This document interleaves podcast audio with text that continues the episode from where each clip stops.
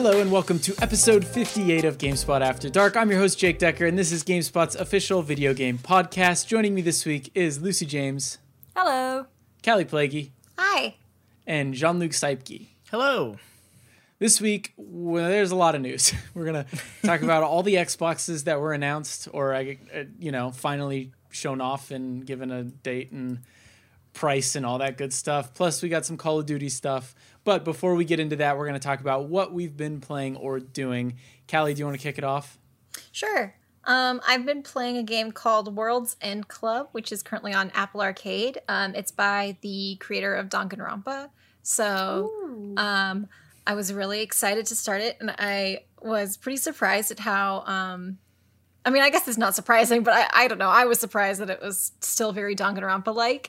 And knowing the Danganronpa series, um, I don't think that's a bad thing because even when you think it's predictable, it's really not predictable.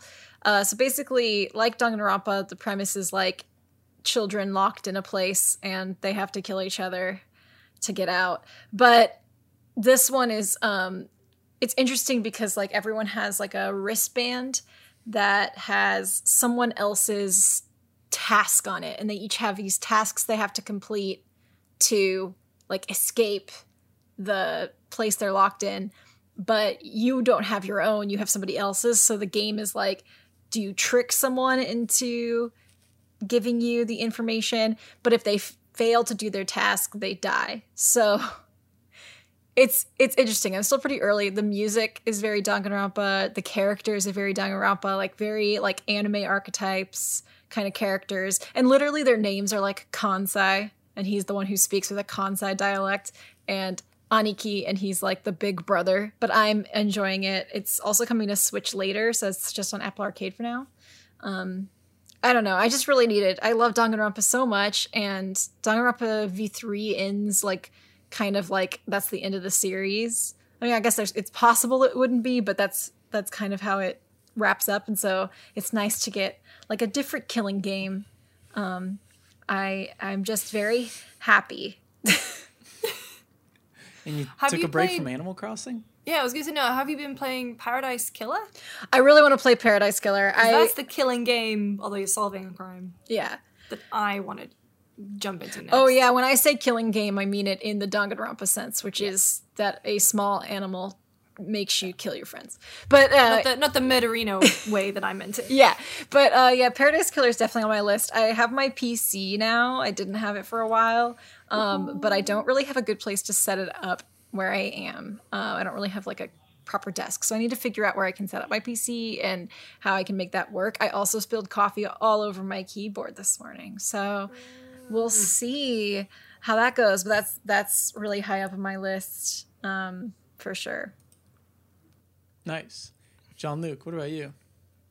I have been playing Tell Me Why, the the new Dontnod game that uh, by the time this podcast is up, the final third episode will be out. I've only played the first episode, so I can't really speak to the whole whole game, but uh, I really really like it so far. I, I think it's got a great hook. For those who aren't aware, the premise of the game is uh, you play as a pair of siblings, uh, twins. Um, uh, one is uh, trans, and the other is um, uh, female, and they are uh, reuniting after ten years of being away, and they're they're going back to their old their old town to kind of deal with their their past and the I don't know. I'm, I'm trying to avoid.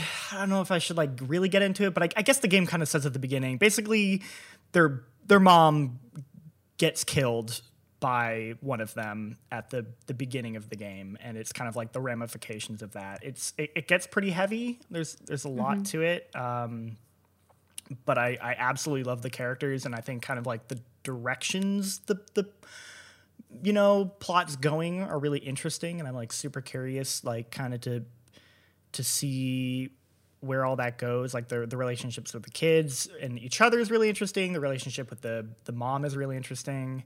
Um, and like the the trans characters like him being trans isn't actually like really part of the plot at all it's just like that's who he is it's not Uh, like y- yes and no. Yes and no. Like- Like, the the so I, I would say they do a real. I think personally, I think they they so far do a really good job with the character. Um, it uh, Tyler is their name. Uh, His name. his name. Yes, sorry. Uh, he is uh, like a really well conceived character. Um, I think they they do a good job like making that a part of his identity because it's part of the plot without it feeling like that's just their whole identity. I guess that that's Yeah, kind of I'm- the I trap mean- that I think a lot of media falls into. Yeah, I'm going off of our review of it, which is a review of the entire Okay, yeah. um, three all three episodes. Um, I didn't play. I haven't played the game. I just edited the review. But uh, uh, Justin Clark was the reviewer, and he just talked about how like it's not a game where like you have to watch people be transphobic to this character, kind of thing.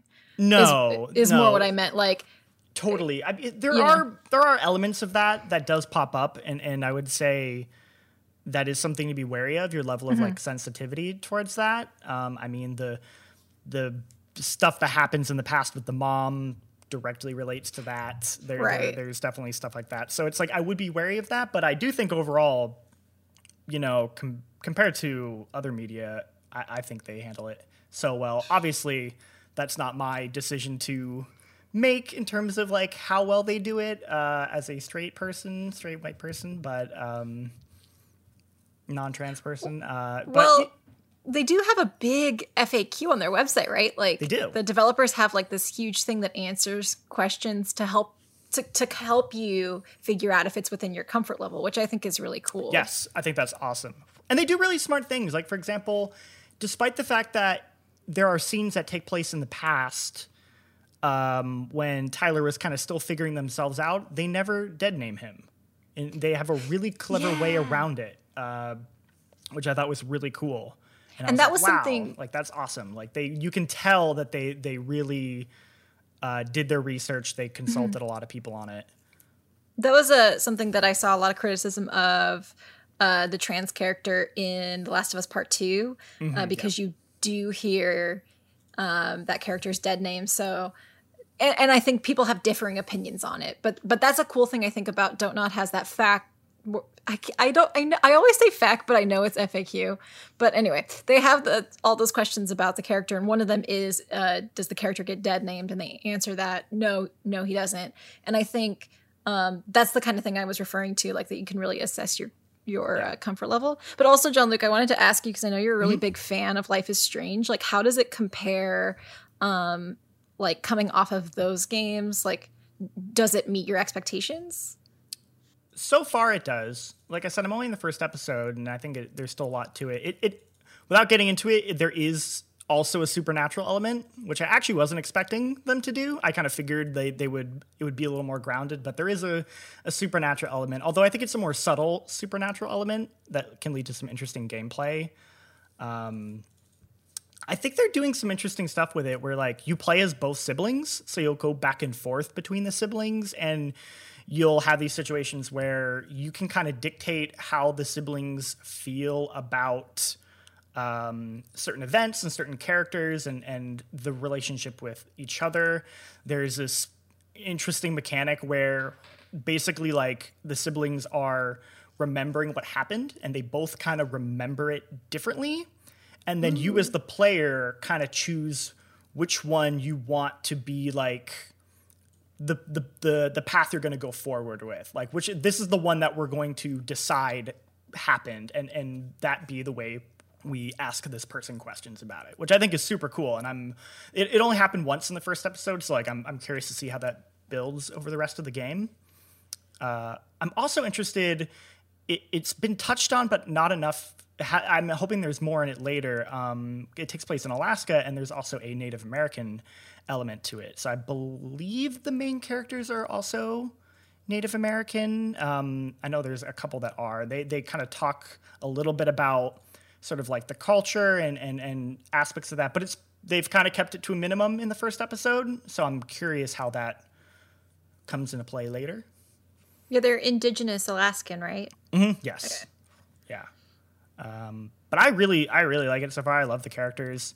as a, as someone who's not really interested in the Dontnod games like life is strange didn't really grab me i do like that this is like an episodic game that's released on that seems like it's being released on a weekly basis or maybe it's a bi-weekly ba- basis or something like that because that just seems like the way to go i mean i know there's a business and development reason why you'd space them out for longer periods of time but i do kind of like that it seems more like a tv show where you can check in every week rather than waiting three four months for the next episode. I 100% agree because I think in the case of like Telltale, they would literally like they'd have like a skeleton, but like they would be like finishing those episodes as mm-hmm. they were coming out, and this is much more like okay, the oh, whole Life thing's is Strange season one was the exact same. yeah, yeah, Like, and I think some some of that game like it slipped as well, and so some episodes didn't even come out in time. I think originally Mm-hmm. it was meant to be like every month, every two months. Um, And be- but yeah, they work on those right down to the wire. yeah, and because of that, like sometimes stuff changes in them, which doesn't necessarily need to be a bad thing. That sometimes that could be a, a good or interesting thing, but yeah, you can tell like okay, this is clearly like a finished thing that they just intentionally split into three parts to kind of like break up the pacing because it's like you can play it all in one go, but then like once you're done, you're like, oh, that was a lot. I need to like process that, and then you can go back the next week and pick up the next part. So I'm very excited to uh, play the other two parts because I I'm uh, really enjoying it, and I'm I'm I hope it picks up because I honestly haven't seen many people talk about it. I don't know if it's just kind of like the the timing in which it's coming out. It's on Game Pass, so it's like if you have that, uh, both PC and Xbox, I highly recommend it. how long was episode one Uh, I want to say maybe like three hours. We like poke around everywhere, you know, and like Yeah. listen to every piece of dialogue. So probably somewhere between two and three hours, depending on how you play it. Yeah, it definitely seems like Dontnod 2 has kind of figured out that formula. Like I I, I mean, there's a lot of reasons why Telltale kind of went under, but I, I, I feel like Dontnod has like really figured out that cadence and how to release those kind of games. It, it kind of seemed like Telltale was kind of like flying by the seat of their pants, which, you know, this is just speculation, but I, I, I've seen the documentaries, I've read a lot of reports about it, and it just kind of seemed like they were like, all right, let's try to we've got Hope that episode done. Yeah and let's just let's just keep running and, and and i feel like it's also much better on the workers you know to be like "All right we're done we can take a break we don't need Yeah. to jump right into the next episode. But anyway lucy how was Batuu? Oh. Oh dear. So wait, is it I, is it is it the is Batuu an actual planet in Star Wars or is it the like the thing you go to in in the Disneyland, theme park in Disneyland? Like I don't what is this? Yeah, I don't know how canonical it is, actually. So, I like Star Wars a reasonable amount. That sounds like weird, but like I watched the movies as a kid. I've seen them a bunch. Uh, obviously, seen the new trilogy, uh, but they're not like the be all and end all for me. Um, I, you know, I was watching The Princess Bride more than I was watching Star Wars when I was growing up. I was, I never watched them over and over again. So I have a decent knowledge of Star Wars. And actually, I'm sure I've talked about it in the podcast before, but like one of the coolest things I've ever done is go to an interactive Star Wars experience uh, called Secret Cinema in the UK, where you're basically given a role and you go around like they recreate the set, like they recreated the in- the interior of the Death Star, they recreated Tatooine, um, yeah, and you basically play out the whole of A New Hope, but you do quests and stuff, and like it's it's super super cool. And they purposely don't let you take pictures of it because they want to keep the secret. But you have like quest lines as you go through it, so it's basically like working your way through Star Wars: A New Hope. Are That's my experience to about it on this podcast I'm allowed to talk about it now because it was like four years ago, but it was super super cool. Like, um, I did the Blade Runner one as well. I got um, arrested during the Blade Runner one because I they thought I was a replicant, and then you meet random characters from the movies and they give you uh, quests. So like. Uh, for the Star Wars one, I had to go to Uncle Owen and trade droid parts with him, and then I had to go and find uh, like Han Solo and Chewie, but they were in prison. They were doing something. Then I finally made my way to the Death Star and I saw Leia. It's really, really cool. Um, so that's my Star Wars experience. So Journey to Batuu is more like what I assume Galaxy's Edge is like. It's taken a lot of inspiration from Galaxy's Edge. Um, again, a little insight into me is that I could have gone to Galaxy's Edge like the second week it opened because my friends got like tickets on the lottery and we always go to Disneyland, but I didn't go because it was at 8 a.m. and I just didn't care that much. So That's where I'm way, at Lucy. with Star Wars. I didn't want to have to get up at 6 a.m. to go to the drive to Anaheim uh, and, and do it. So Journey to Batuu is a very weird one for a Sims expansion pack because they've done these um, like tie-ins with other stuff before. Like everyone remembers the Katy Perry fucking uh, Drew Katy Perry Sweet Carey, Treats yes. Yeah. So sweet good. treats like there's ikea there's um h&m there's uh Knitting, there's been knitting is a weird pack but it's very it's like wholesome but like the star wars stuff it just doesn't it sticks out so much and Batuu as an area is very very empty like uh so i was playing yesterday and i made a house and like the new the having some of the Star Wars stuff is really cool and you can bring like little stuffed porgs back as souvenirs from because it's basically like a vacation place. You can bring the porgs back and you can build your own lightsaber and stuff. But when you actually go to Batuu, it's very very empty. And there's a very few of the buildings you can actually go inside. Like you get these little missions, and like the first mission you get to, uh, it says, "Okay, go to the cantina or get some food from this place." You don't actually go inside; you stand outside, and a pop up comes up and says, "What do you want to pick?" And there's all these Star Wars related food, Hmm. and you just pick it, and then you you don't even like eat it. It's just, it's just there, and so they have little quest lines. Um, you can be in the First Order. You can be in like you can be a scoundrel, uh, or you can be um, in the Resistance. And to do those, like those little missions are kind of like go talk to this person, spread First Order propaganda. Jesus. Great. You- a little too real. you actually get an interaction that uh, as you uh, inspect the ID badges of suspicious individuals. Ooh. But like, so I did the first order stuff. And like the one thing I'll say that it has going for it is like there there's music in there. When you talk to stormtroopers, they they speak in Simlish, but through the little stormtrooper mask. It's very cute. Um, there are some characters in there that you can meet. Like I met Rey because I was just watching her do um, a bunch of lightsaber training. That was cool. And like I guess that's the kind of thing that you get from the parks, right? Is that you um, like you get to see the characters, get a picture taken with them, whatever. But the park itself, and I'm referring to it as the park because it's not Star Wars. It's a Galaxy's Edge pack. Mm-hmm. It's sadly really empty, and like the, the Millennium Falcon's there. You can't go inside it. You go and scan it. You mm. scan the Millennium Falcon, mm. and it's like That, but that's like that's like Galaxy's Edge though. You look at the Millennium Falcon and you're like, there it is. Yeah. And I so saw it. It for me, it's like it's confusing as to who this pack is for because if you are a big big Star Wars fan, you would want more from it.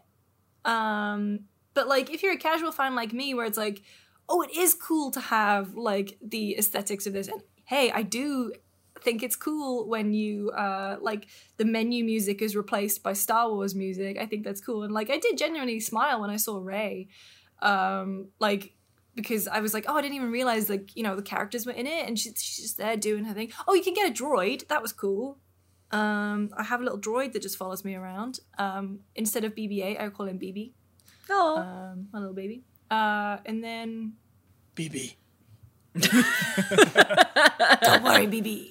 I sounded I sounded more like Dexter from Dexter's Lab. now, but, uh, uh, it's just a very strange choice for a pack. Um, but you can play. Uh, you can have Sims. What are those uh, aliens called with the the big? I'm making a motion. a yeah. Twi'lek. Yeah, yeah, yeah. You can have like you can be a, one of those, um, and you have like different costumes and stuff that are locked off to whatever rank you are within the faction.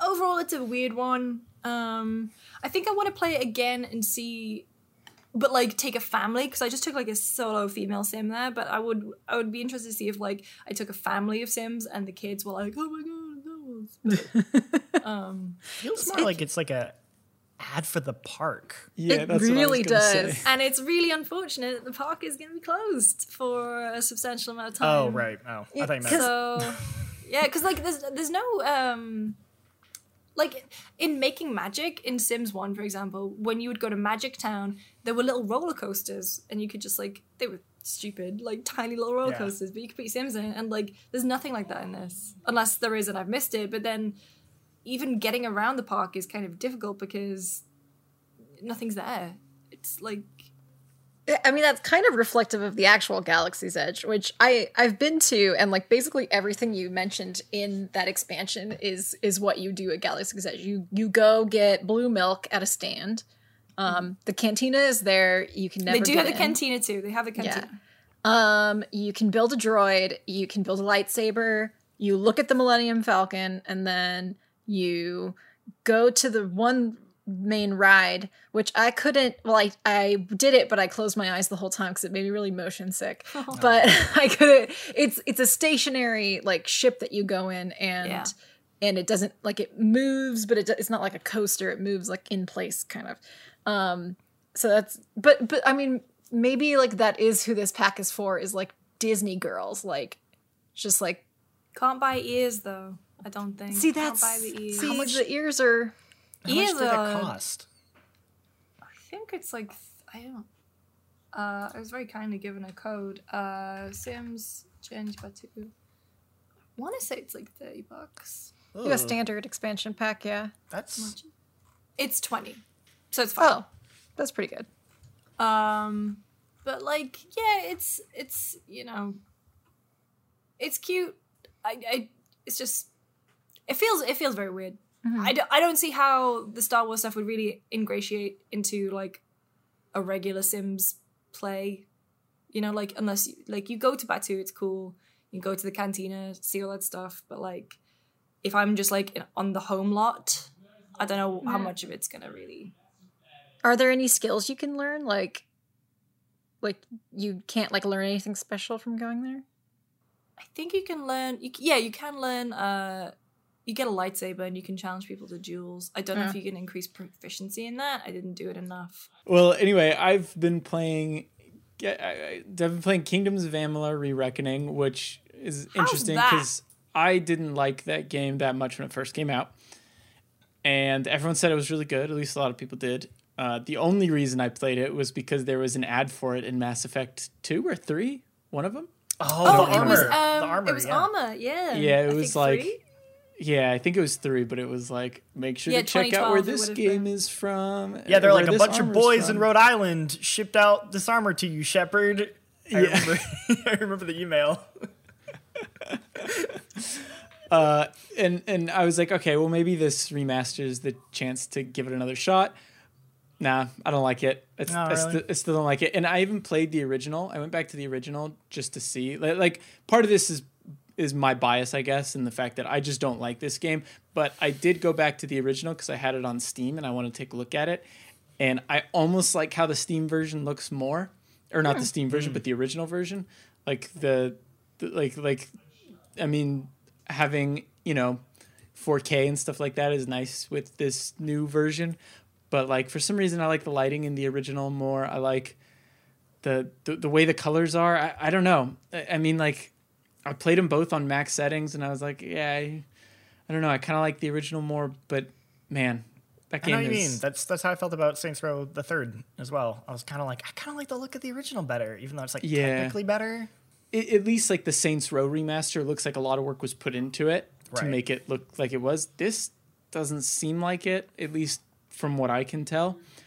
Uh, like all the UI is pretty much the same. They've just made it bigger, uh, which is nice. But like mm-hmm. all the button prompts are the same. Like they look like an old 360 controller button prompts, which is mm. strange.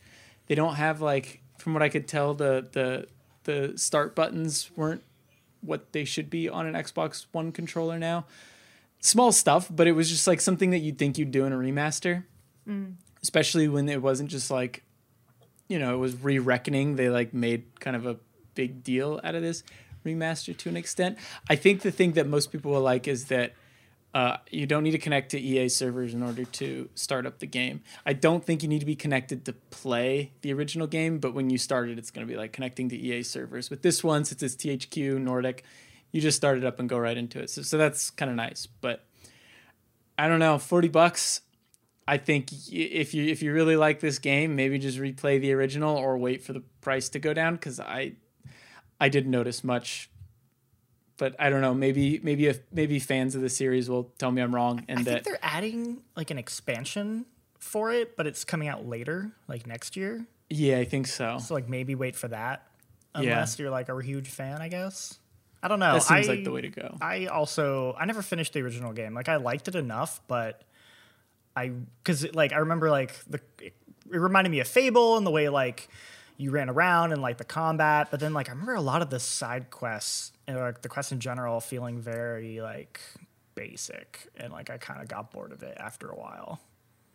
Yeah, I did some of them, and a, a lot of the side quests just like ended almost exactly as I expected. And if there was a twist, it was just kind of like, oh yeah, of course, this guy who's been gone for months is actually bad. Ooh. uh, so, so I don't know. I wasn't super impressed. I've only played about four hours of it, so you know maybe it gets better, uh, but it's not for me. But anyway, that's what we've been playing, and we're gonna move on to the topics for this week.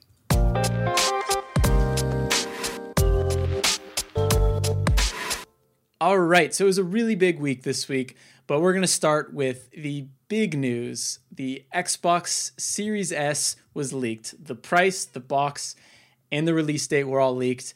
Turns out everything that was leaked was true. Microsoft followed it up with the uh, price and release date for the Series X coming out day and date. The Series S is $300 US and the Series X is $500 US. Uh, the big difference here, now, if you want like an in depth breakdown, it's probably not the place to go to, but the big difference is that the S should run most games at 1440p, while the X should be able to do 4K native and 120 frames a second. Actually, both can do 120 frames a second depending on the game, but not every game will be optimized to run at 120 frames a second. Uh, and the other big thing that I see a lot of people talking about that we'll probably talk about for sure is the hard drive space. The Series S has a 512 gigabyte custom NVMe SSD, while the the X has a one terabyte. But I think we already knew that. Um, it was just the S that people were wondering about. Uh, I, I took some questions from the chat that we can kind of go over to guide this, but I don't know. The big thing that I really want to talk about is the fact that the Series S has a 512 gigabyte SSD because I remember when the Xbox One launched, it had a 500 gig hard drive, and I thought that was absurd. I was like, the size of games, people are going to be able to fit like 10 games on there max.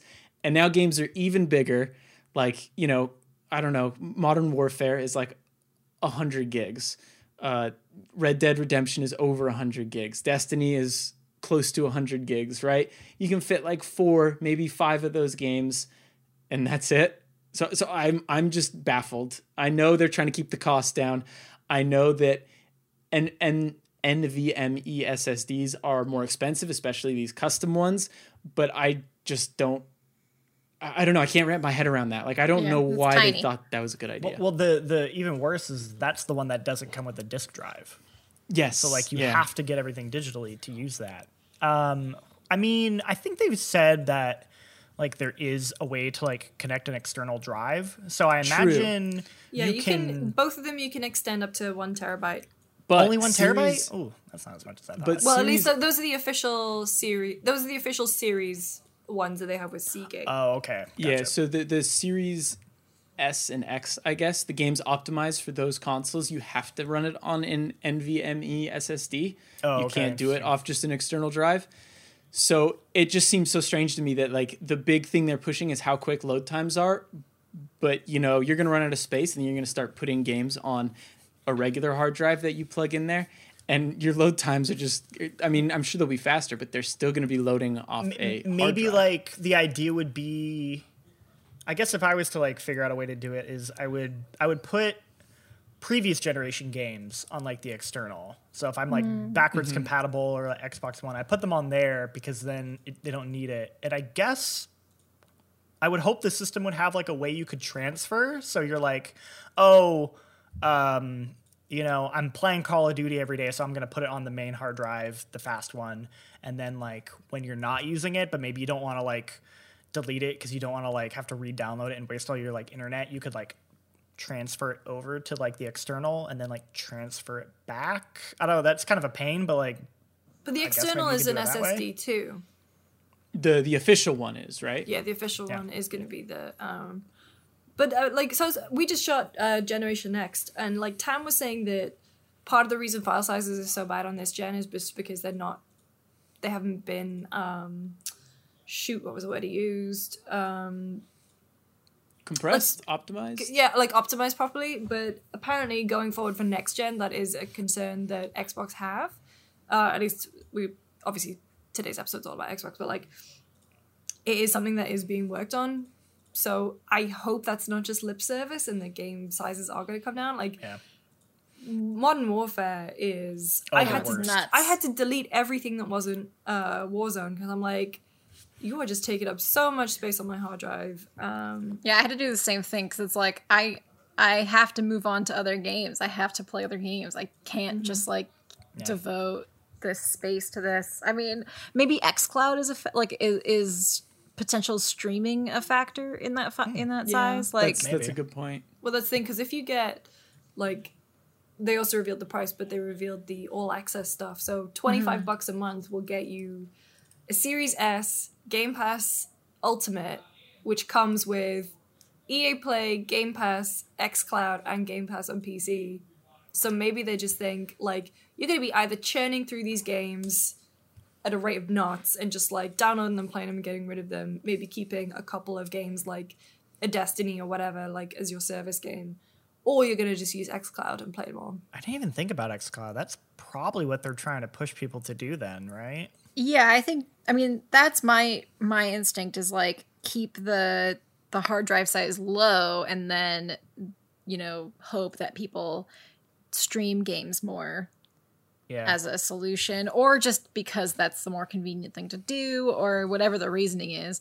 I don't know if they're necessarily trying to force your hand or anything because they do have the external hard drive, but um Yeah, I mean, I guess that's if, a factor. if you're gonna get a diskless, a disk driveless Xbox, you probably have pretty good internet speeds because you're gonna be downloading games like crazy. Yeah, rip to Australia.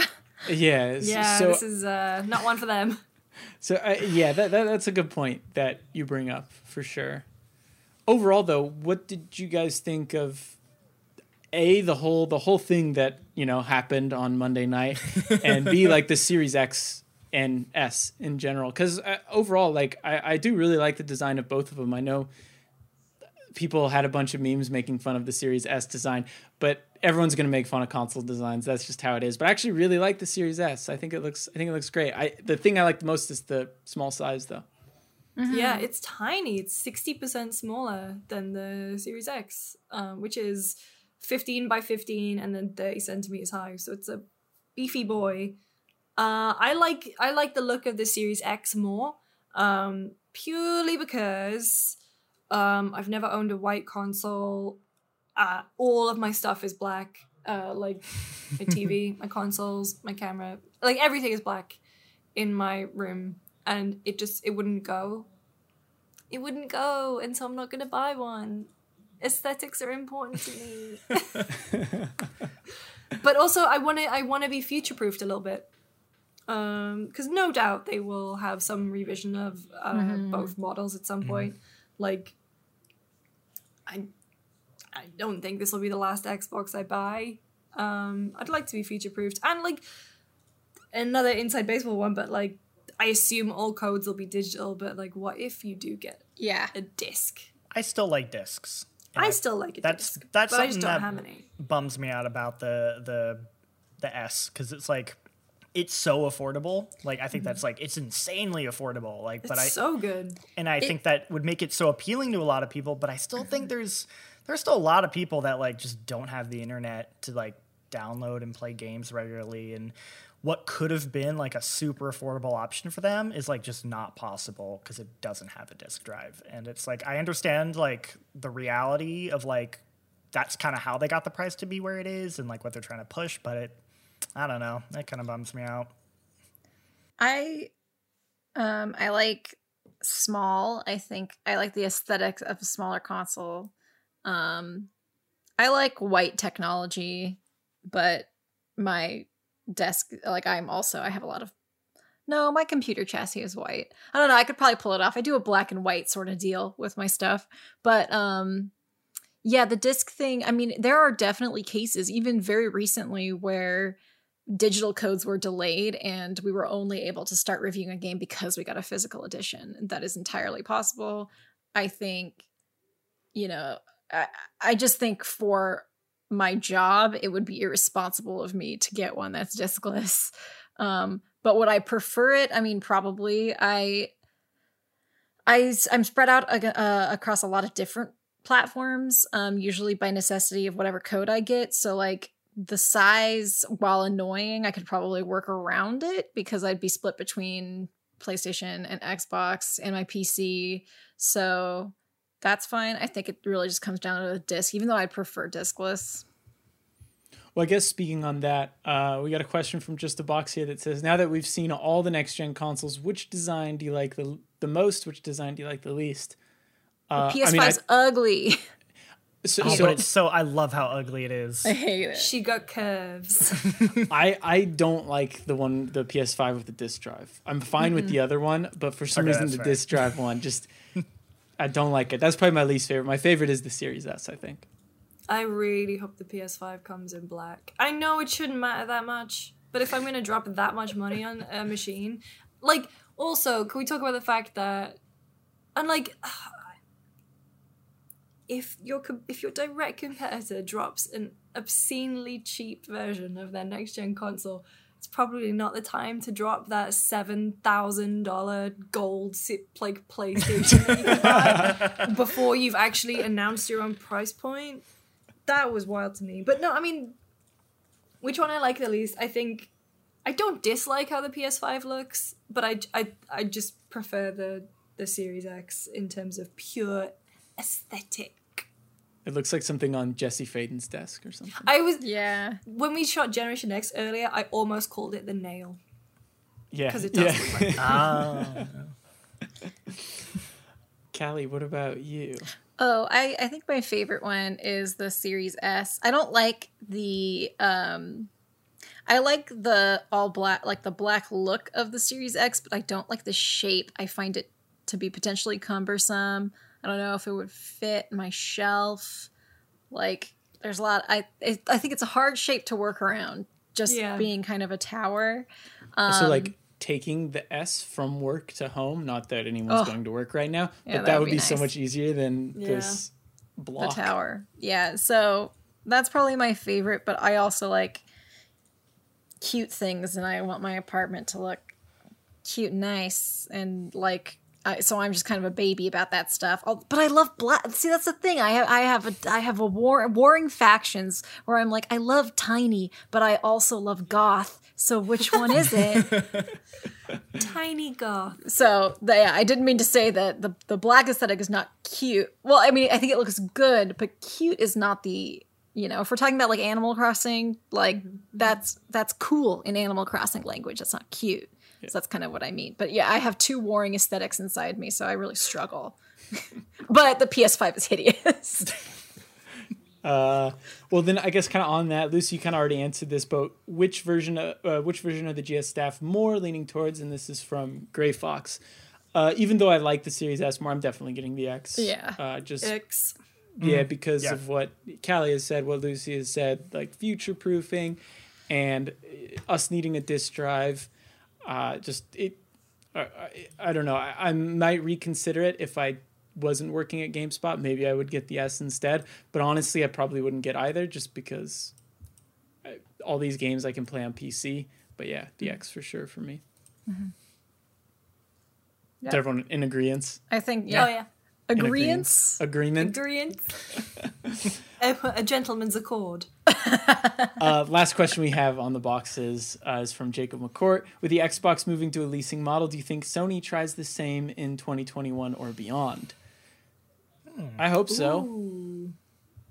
I, I mean, I, yeah, I hope so. Especially if Sony's going to come out of the gate with a more expensive box, then yeah, they should probably do the leasing because I, I have no idea what to expect for a price. I personally think it's going to be six hundred dollars, but yeah, they'd be crazy be to do that.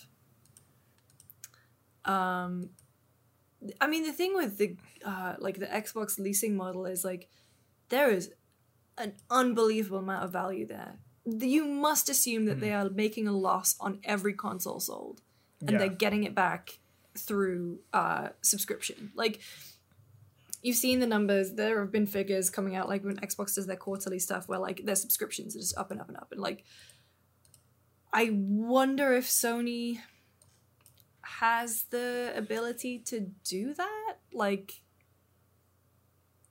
I don't know. Like, Microsoft has spent an entire console generation building up to this, and Sony hasn't really.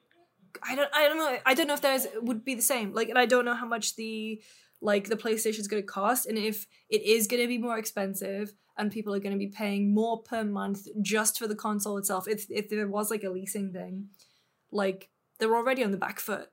Like they must be scrambling this week. Mm-hmm. Like I don't think. I mean, like Phil Spencer tweeted that this was all supposed to happen next week. I can't even imagine what's going on at Sony right now. Yeah. Like, I, this has been such a weird yeah. l- next gen, and it hasn't even started yet. Like, it's been the longest game of chicken between the two of them. And I think Xbox handled it super, super well. And I just really worry what Sony's like. I mean, Sony's gonna be fine. I can't worry about a corporation, but I just really wonder what they're gonna come out with. Because I- for me, like yeah. the games that I'm more interested in are Sony. Mm-hmm. But like Xbox have got me with these price points and with everything, and like EA Play and Yeah, I mean that that is like the one thing like from a I don't know, a consumer perspective if I had to pick one, I would definitely pick the PlayStation 5 just because the games that are coming out with that. Like that's the other thing with the Series X, like there are not really any launch games from what I know of that are only for the Series X. So it's like, well, if these games run better on a Series X, they probably run just as good on my PC. And I know I keep coming back to that, but it for me personally, there's just not a lot of value in either of these boxes. Uh, so, so I'm more interested in a PS5. That being said, like th- I don't know, the value's so good that like it still makes me want to buy one. anyway, the other big news this week was the Black Ops multiplayer reveal. They revealed five maps and vehicles. Uh, they're not doing the pick 10 class system. Warzone progression should carry over, will carry over. It seems like most of your Warzone progression will carry over. Uh, Cross gen play. They mentioned lanes in their maps, uh, which is something I didn't see in the gameplay because it looked like a lot of big open maps. And they said boots on the ground three times, but I No, they didn't. They said it three times, but I missed the first ten minutes. So maybe they said it So another time. four.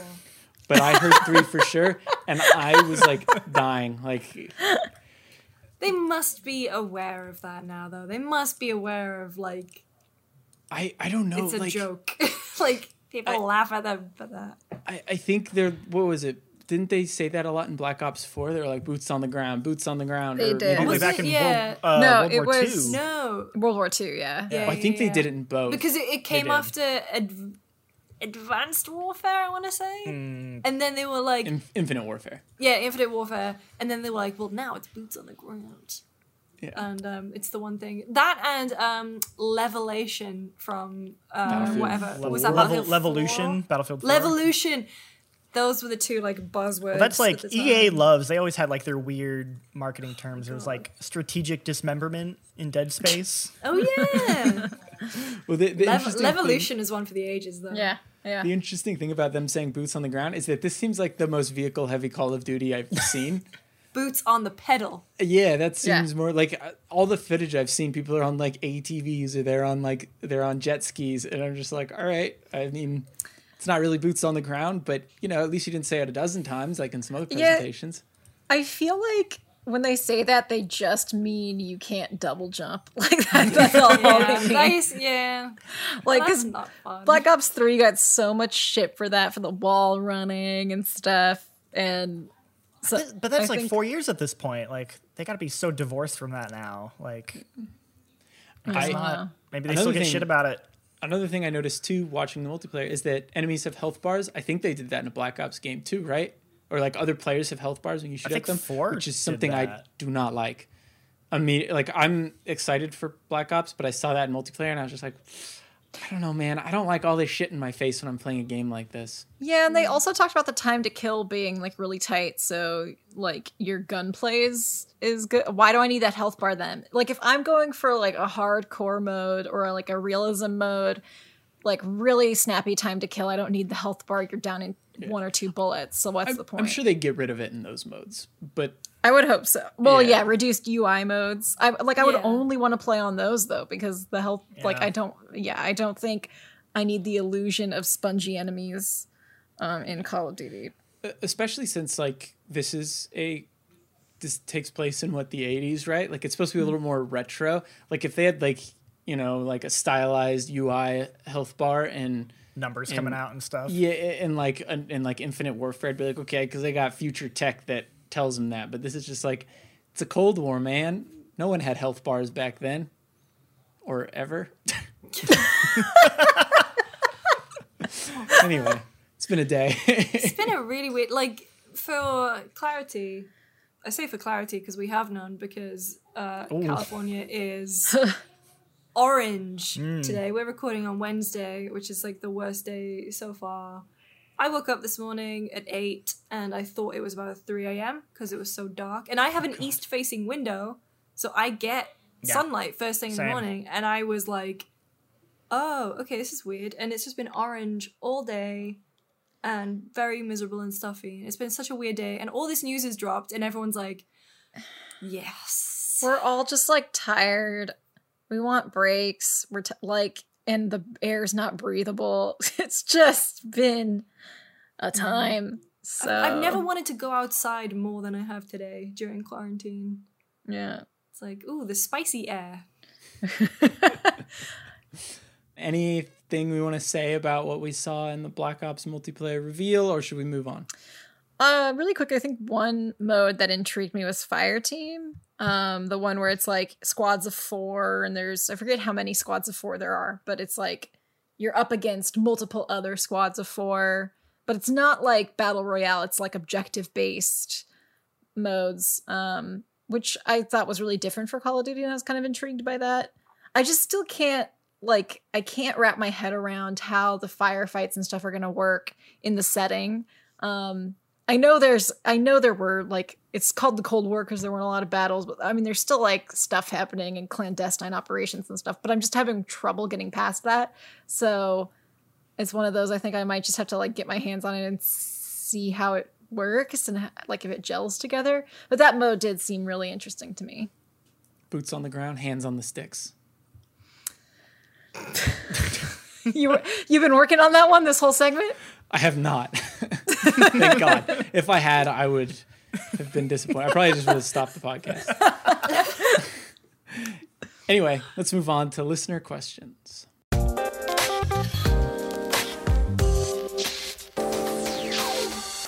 All right, on to listener questions. If you have a question for us, you can email us at afterdarkpodcast at gamespot.com or you can join our Discord server. And there's a channel right there for all your question asking needs. Uh, Kallie, do you want to take the first one? Sure. This is this is from Rachel Acker.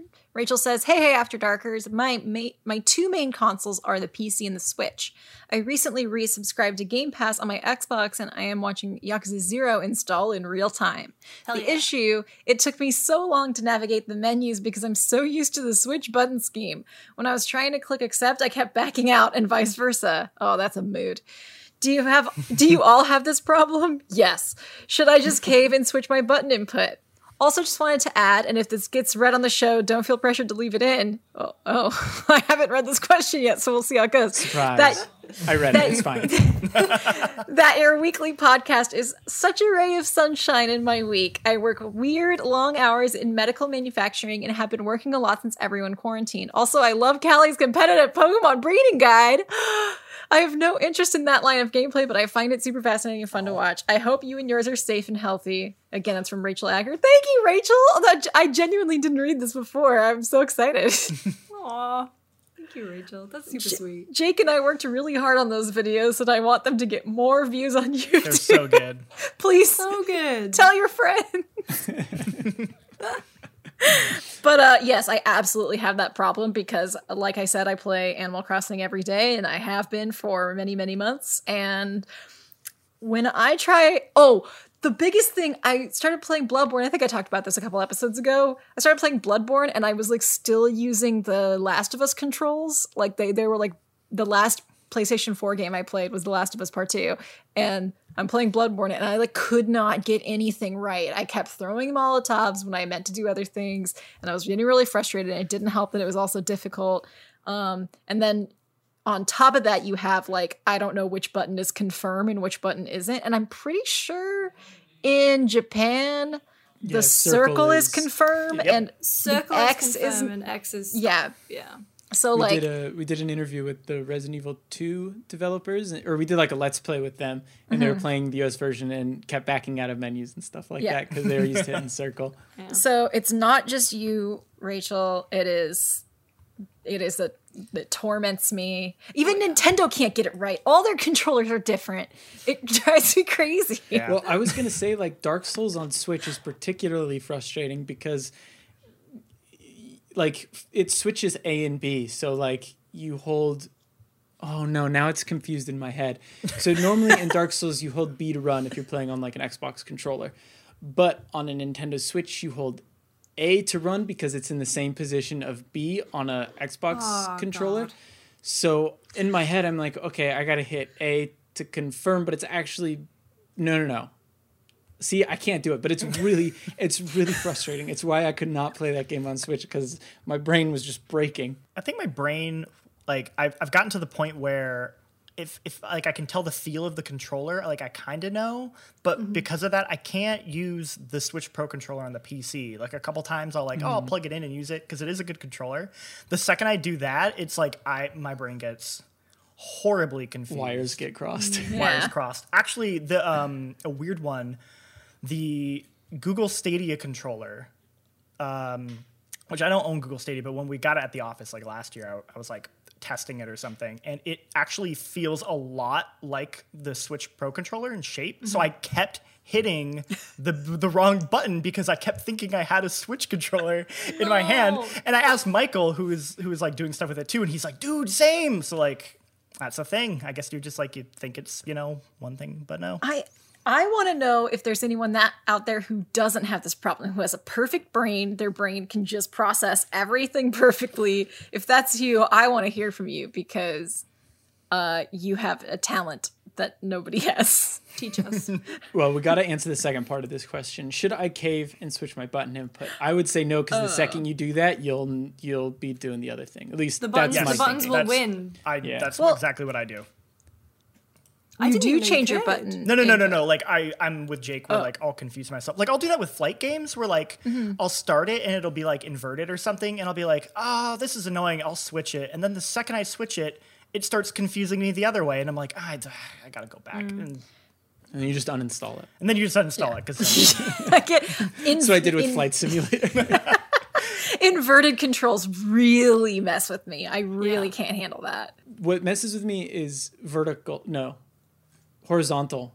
Uh, when a game is horizontally inverted, because for some reason it just doesn't register to me that it's inverted, even though I know it's like I don't know. My brain just cannot parse that information. Like it's so confusing. I know what you mean. Um, I played some Tony Hawk uh, last weekend, and it automatically had uh, inverted uh, the camera for me, and I was like, No, "Excuse me," and I, I was like, "I suck at Tony Hawk," but I was like, "I'm appalling at this!" Like, oh my god! And then I and I went into the menu, and I was like, "Oh, that's why." that happened to me too. That's what I was thinking of when I was like, Yeah, when, when it does. I think that game had horizontal inversion, right, as Yeah. default. it did, and I was uh-huh. like, "What the hell?" I, it just like I, it just threw me in a loop. I was like, no, this is right, right? No, this is wrong. I I, I, I had no idea. It's like the Homer Simpson. Something was said, not good. something is different. So is it inverted? I Yeah. can't. I'm trying to think now because I'm like playing it and I don't remember See, feeling weird. I couldn't about tell it. you, but This I s- is- turned it to non-inverted and it made a lot more sense. yeah. I would, yes, I would same. Always recommend changing it to the inversion you're comfortable with. If you want it inverted or if you don't want it inverted, that's the control scheme you should definitely change. But the, if you want to switch like A and B, I feel like that's just going to lead to problems down the line have- as you get adjusted to the controller. I just have like I have dyslexia, like specifically with directions. So it just like I will actually like get confused where I will turn it one way and then be like that's wrong and then I'll like change it and then I'll turn it again and be like no wait I was wrong the first time now I need to go back so like I just I just give up I have I don't know Anyway, next question here is from Kevin in West Hartford. Hey, After Dark Crew, do you think Nintendo will add the Nintendo 64 to the Switch online service this year? No? No, because they can make They more can make you pay if for it. Uh, yeah. I- Unfortunately, I think that's the Nintendo model now. The thing is, there are a lot of 60 Nintendo 64 games that I would just buy on Switch. Like like if they were like we put Wave Race on Switch, I would buy it. I would totally buy Wave Race. Like I would just have a great time. I already bought all of those games on N64 and on Wii Virtual Console, but I'll buy them again because I'm a sucker, and that's how Nintendo gets you. And they're already doing it with Mario 3D All Stars, where they're like, here, Mario 64, but in a new package. So But also, like, it's the anniversary of Zelda next year, isn't it? So get If ready. they the don't- thing. oh Put like all those Ocarina- if, if they don't put Ocarina in the 3DS port of Majora's Mask, Mask, which was actually so good, they like take like the changes they made in that 3DS port and then make it appropriate for Switch. Oh, I would buy the shit out of that. yeah Yeah. And Wind Waker just- also. I think just in general though, like I feel like I don't know, it'll be a long time before Nintendo repackages those Nintendo 64 games and does like a Nintendo 64 classic or starts Mm-hmm. adding them to the online services cuz a I think they're a little bit tougher to port and like get set up mostly cuz well, I, I don't know. Once again, speculation. I don't know how to make games, but I I imagine like mapping that controller to modern devices would be kind of a mm. pain. With like its even extra like prong. like I'm curious how Mario 64 is gonna play because God, that camera was so bad, and like I hope it's just control it with the other control stick, but And I the thing know. is, that era of games has not visually aged very well. or like whereas gameplay, like really. it, it hasn't aged very well. I, I still love Majora's Mask. I I Mm-hmm. There, think there's some standouts for sure. there are some def- definite standouts on N64, but I, I think it's kind of hard to sell some of those games to an audience that didn't ha- didn't play them originally Yeah. um, because they kind of look assy and they don't I, they do listen that era of 3d was just an experimental mess and like they're really they don't age well Yeah. versus something like wind waker where that game is highly stylized the style holds up It's there's stuff really you can do muddy. to bring it Yeah. yeah like even like the And- and very One holds it better Yeah. in like weird ways it's like Yeah. more pixely 3D I don't know Yeah, so I think like from Nintendo's perspective, maybe they're weighing like the nostalgia factor versus the like, does this bring in a new audience factor? I um, just really want them to sell that N64 controller again. Like I want that as like a like a an attachment for like either for either like you know if they were to sell like a, a N64 classic or if they were to what they did with the online where they sold like the limited versions of like the NES and SNES mm-hmm. controllers. I want them to sell a 64 controller and I want a whole new generation of of Switch owners to be baffled by it and just be like what It's- is this Yes. thing? Or I it's three not Joy Cons, like two on the side and then one on the bottom. And Oh, that'd be good too. yeah, you have to. Oh, you- like that. Yes, that's how they should do it. I, God, there are some games that I would totally play again, even though they're no good anymore, like GoldenEye. Man, that game did not hold up. Fortunately, you'll probably never get that one because of the weird licensing around it. I know, and that's the thing is like Banjo Kazooie. I hate the Xbox version because it's easier. I mastered that game when I was five. I don't need it to be easier. You you might Um, be that one. I could see. They're actually like I feel like Rare and Microsoft are actually pretty pretty good about yeah, letting those true. be on. You know what I want really bad? To come back from that era of video gaming is color coordinated cartridges. Why are the Switch mm-hmm. cartridges boring? They should have different colors. Sword and Shield should have been colored. We should have like a really cool like golden one mm-hmm. for like Zelda games. I like bring that back. Where'd that go? And give us a love manual while aesthetic you're at it. heavy. Yeah, I love how aesthetic heavy this episode has been. I just think like like you know we had that licking the cartridges fad. Everyone like it's on everybody's radar. I'm just saying like if you made a colored cartridge, everybody would be like, well. Does this one taste any less bad? And then maybe you know they'd be popular. What I if just they have actually lot- make them like flavored? They could do that. so kids will eat them.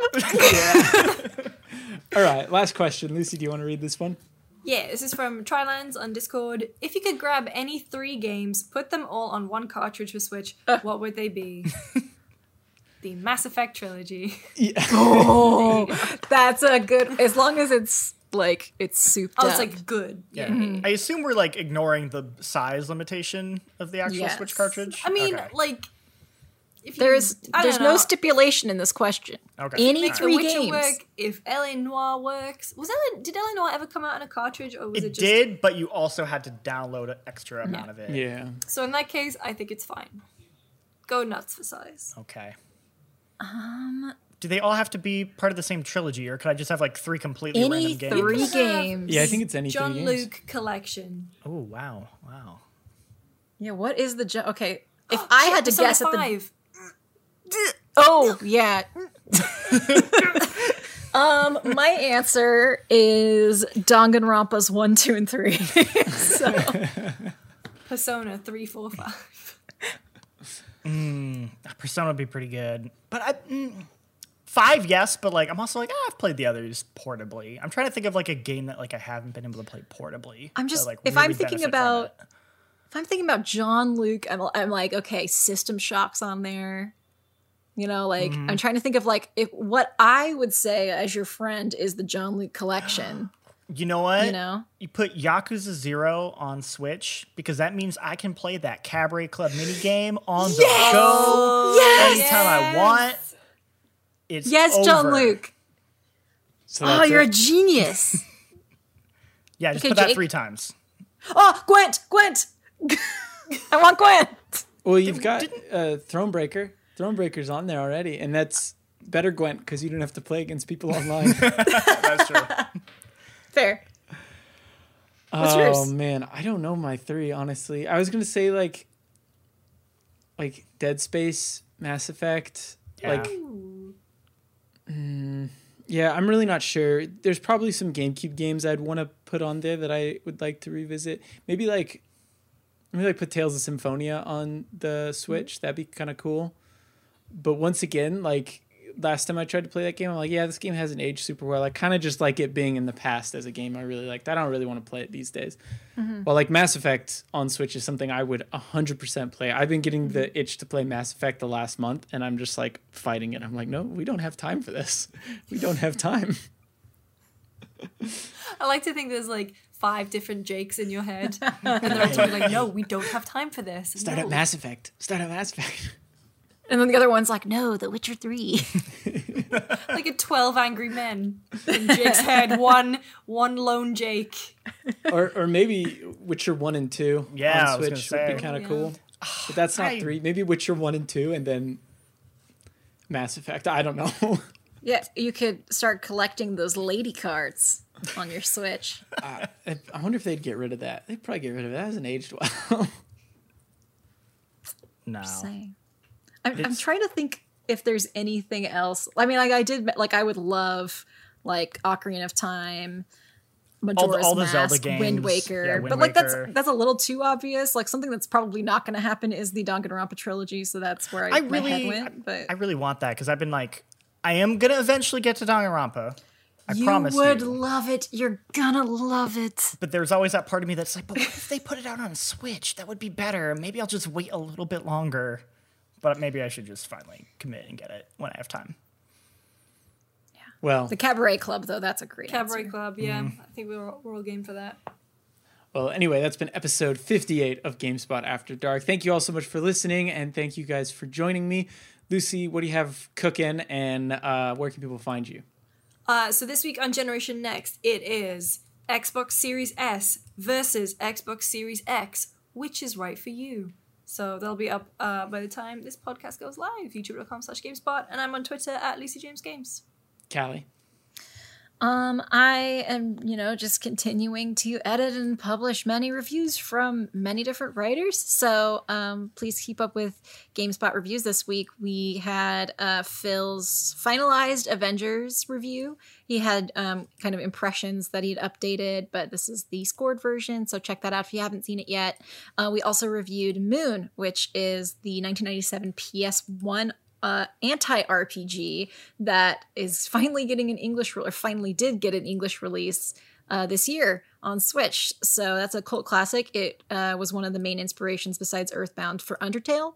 So uh, that was a big one. Very excited to kind of be able to revisit uh, a cult classic like that. Did you know that was localized and translated by Tim Rogers?